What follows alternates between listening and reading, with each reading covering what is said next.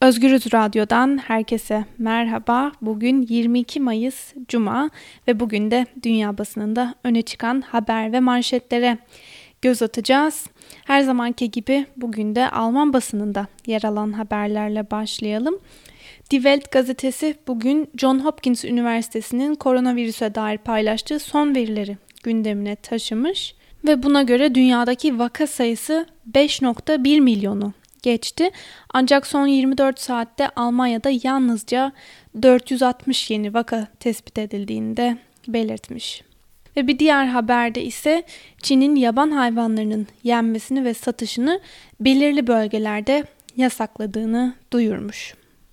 Deutsche Welle'de yer alan iki haberle devam edelim.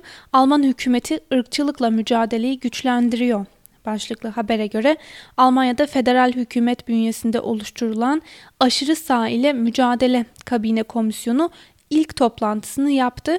Komisyon Ekim ayına kadar kapsamlı bir yasa tasarısı hazırlayacak denmiş haberde.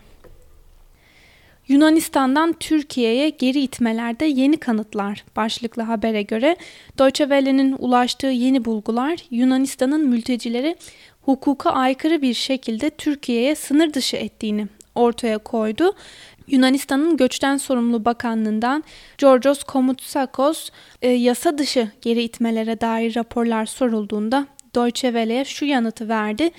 Yunan yasa uygulayıcılarının insan haklarını ihlal ettiği yönündeki suçlamalar uydurma ve yanlıştır. Bunlar ispatlanamamıştır ifadelerini kullandı.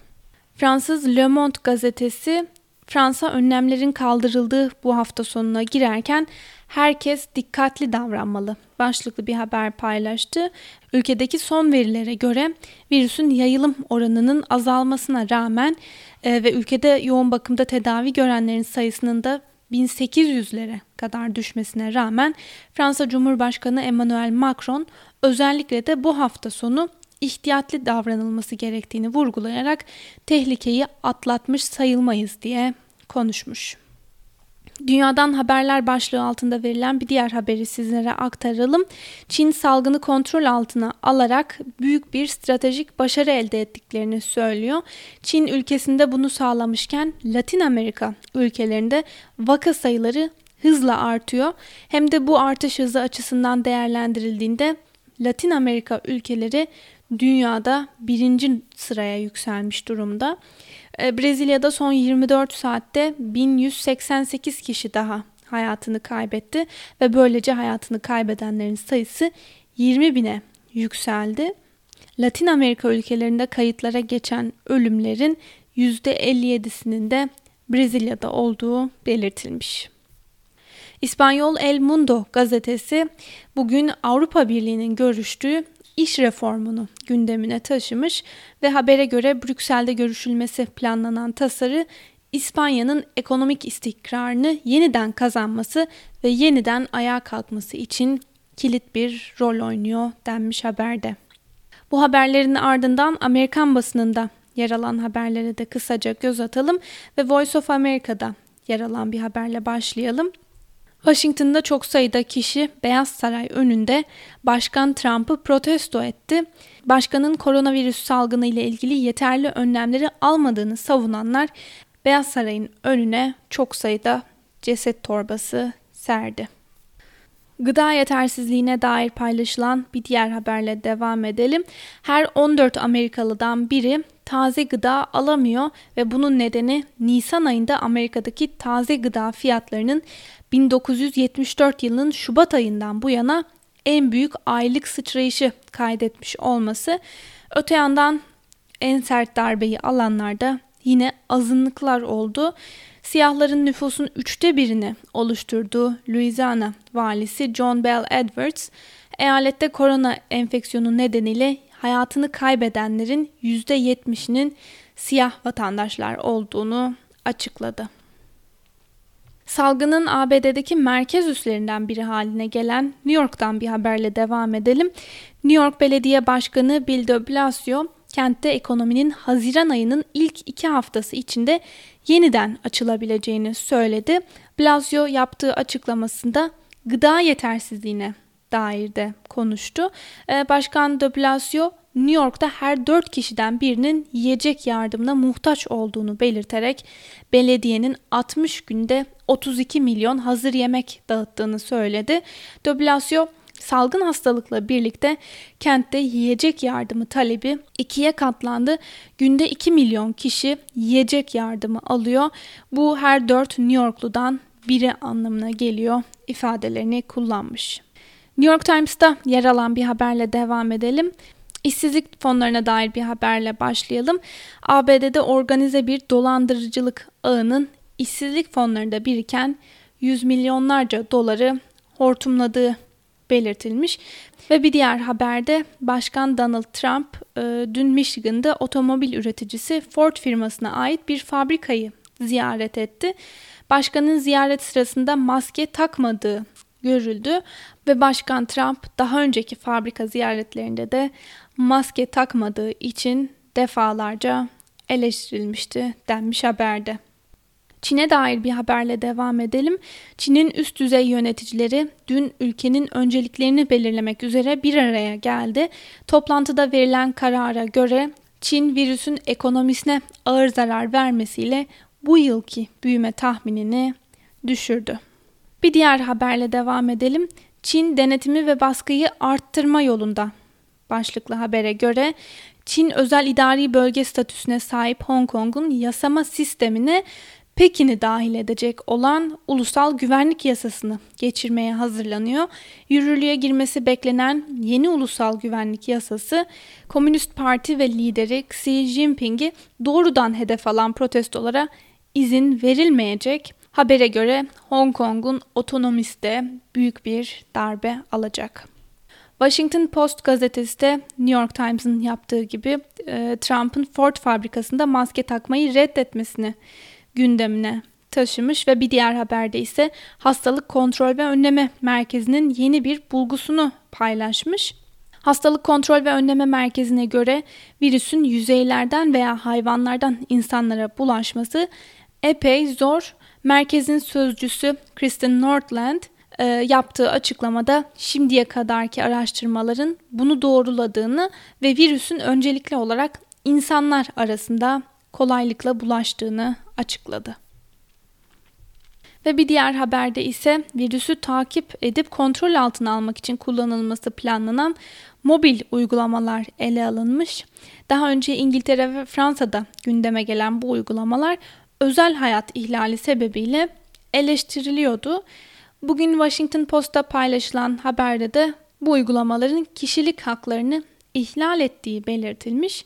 Care19 merkezinin yaptığı analize göre uygulama kişilerin mevcut konumlarını paylaşıyor ve bu kurum e, hem Apple'ı hem de devlet yetkililerini bu ihlal için sorumlu tuttu denilmiş haberde.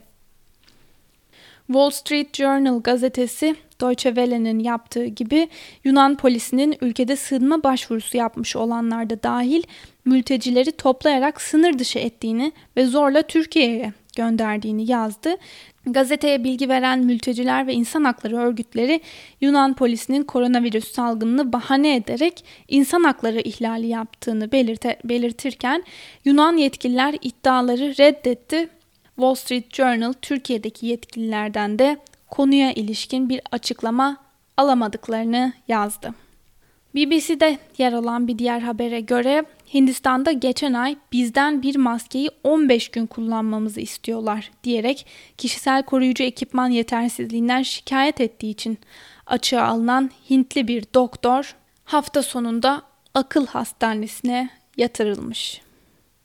Hafter'in Türk güçlerine yönelik hava saldırısı tehdidine karşı Ankara'dan yanıt geldi. Yaparlarsa meşru hedef haline gelirler başlıklı habere göre Libya'da Rusya tarafından desteklenen General Halife Hafter güçlerinin ülkedeki Türk hedeflerine karşı görülmedik şiddetle hava saldırıları başlatma tehdidine, tehdidinde bulunduğunu duyurdu.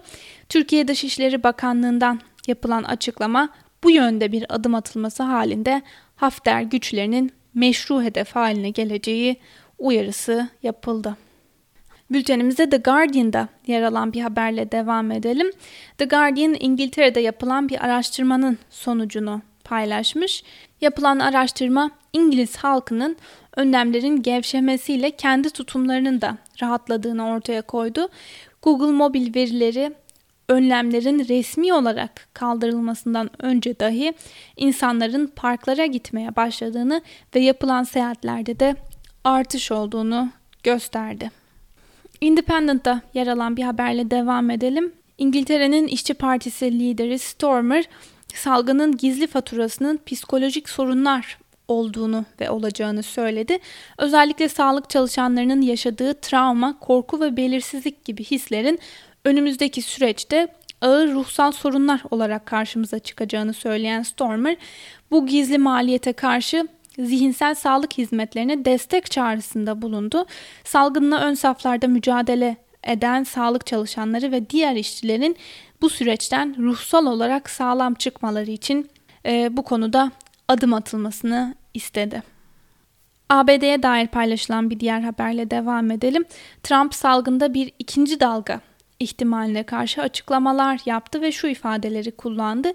İkinci dalga ortaya çıkarsa ortalığı yatıştıracağız, ekonomik faaliyetleri durdurmayacağız dedi. Öte yandan Trump Covid-19 ile ilgili gelecek dalgalara da son derece hazırlıklı olduklarını ifade etti.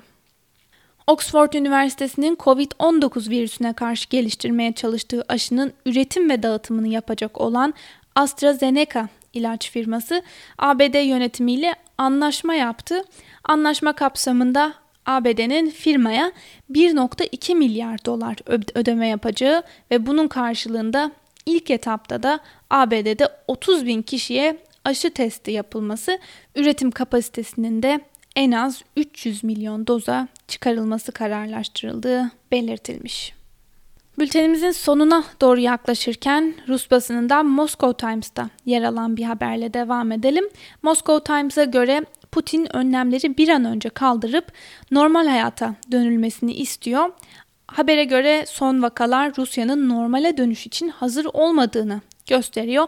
Öte yandan bütçe kısıtlamaları ve maddi kaygılar bölgeleri önlemleri kaldırmaya zorluyor. Rusya salgının başından beri doğru vaka sayılarını açıklamamakla eleştiriliyordu ve habere göre ülkede yeterli veri paylaşılmadığı için ikinci bir dalganın da yaşanıyor ancak saklanıyor olabileceği ihtimali belirtilmiş. Hint basınından India Times Amfan kasırgasına dair son gelişmeleri duyurmuş. India Times'ın aktardığına göre Hindistan Başbakanı Narendra Modi fırtınanın dinmesinin ardından Kalküta bölgesine geldi.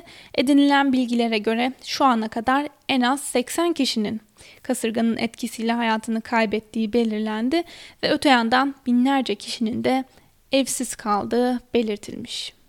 Ve son olarak Çin basınından Global Times'ta yer alan bir haberle devam edelim. Global Times bir anket sonucuna yer vermiş. Çin'de son dönemde yapılan bir anket sonucuna göre COVID-19 Çin halkının kriz farkındalığını arttırdı.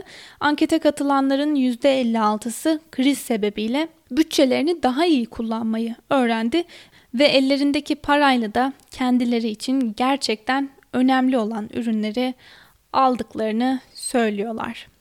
Çin ekonomisine dair bir diğer habere göre ise Çin bu yılki büyüme oranı tahminini %6.6 oranına düşürdü. Geçen seneki büyüme tahmini ise %7.5'miş. Ee, büyüme tahmininin geçen seneye kıyasla yalnızca %0.9 oranında değişmesi de dikkat çekici çünkü e, dünyanın en büyük ekonomilerinden biri olan Japonya ekonomisinin resesyona girdiğini duyurmuştu birkaç gün önce. Avrupa Birliği ülkeleri ve ABD'de büyüme tahminlerini önceki senelere kıyasla %3, %5 oranlarında düşürdüklerini açıklamıştı. Ee, öte yandan Çin'de demokrasi yanlısı hareketi destekleyen Hong Kong yasa yapıcıları Çin'in Hong Kong'un yasama sistemini Pekin'i dahil edecek olan ulusal güvenlik yasasını sert bir şekilde eleştiriyorlar ve tasarının Hong Kong'un sonu olacağını söylüyorlar. Ancak ülkenin gündemine oturan hatta Fransız basınından Amerikan basınına hatta Türk basınına kadar geniş yer bulan bu haber Global Times'ta yer bulamamış. Belki biz görmüyoruz ama e, bu kadar önemli bir haberin ilk birkaç sayfada bile olmaması dikkat çekici diyelim ve bugünkü bültenimizde burada noktalayalım. Şimdiden iyi hafta sonları. Haftaya pazartesi günü 12 haberlerinden sonra yeniden görüşmek dileğiyle. Hoşçakalın.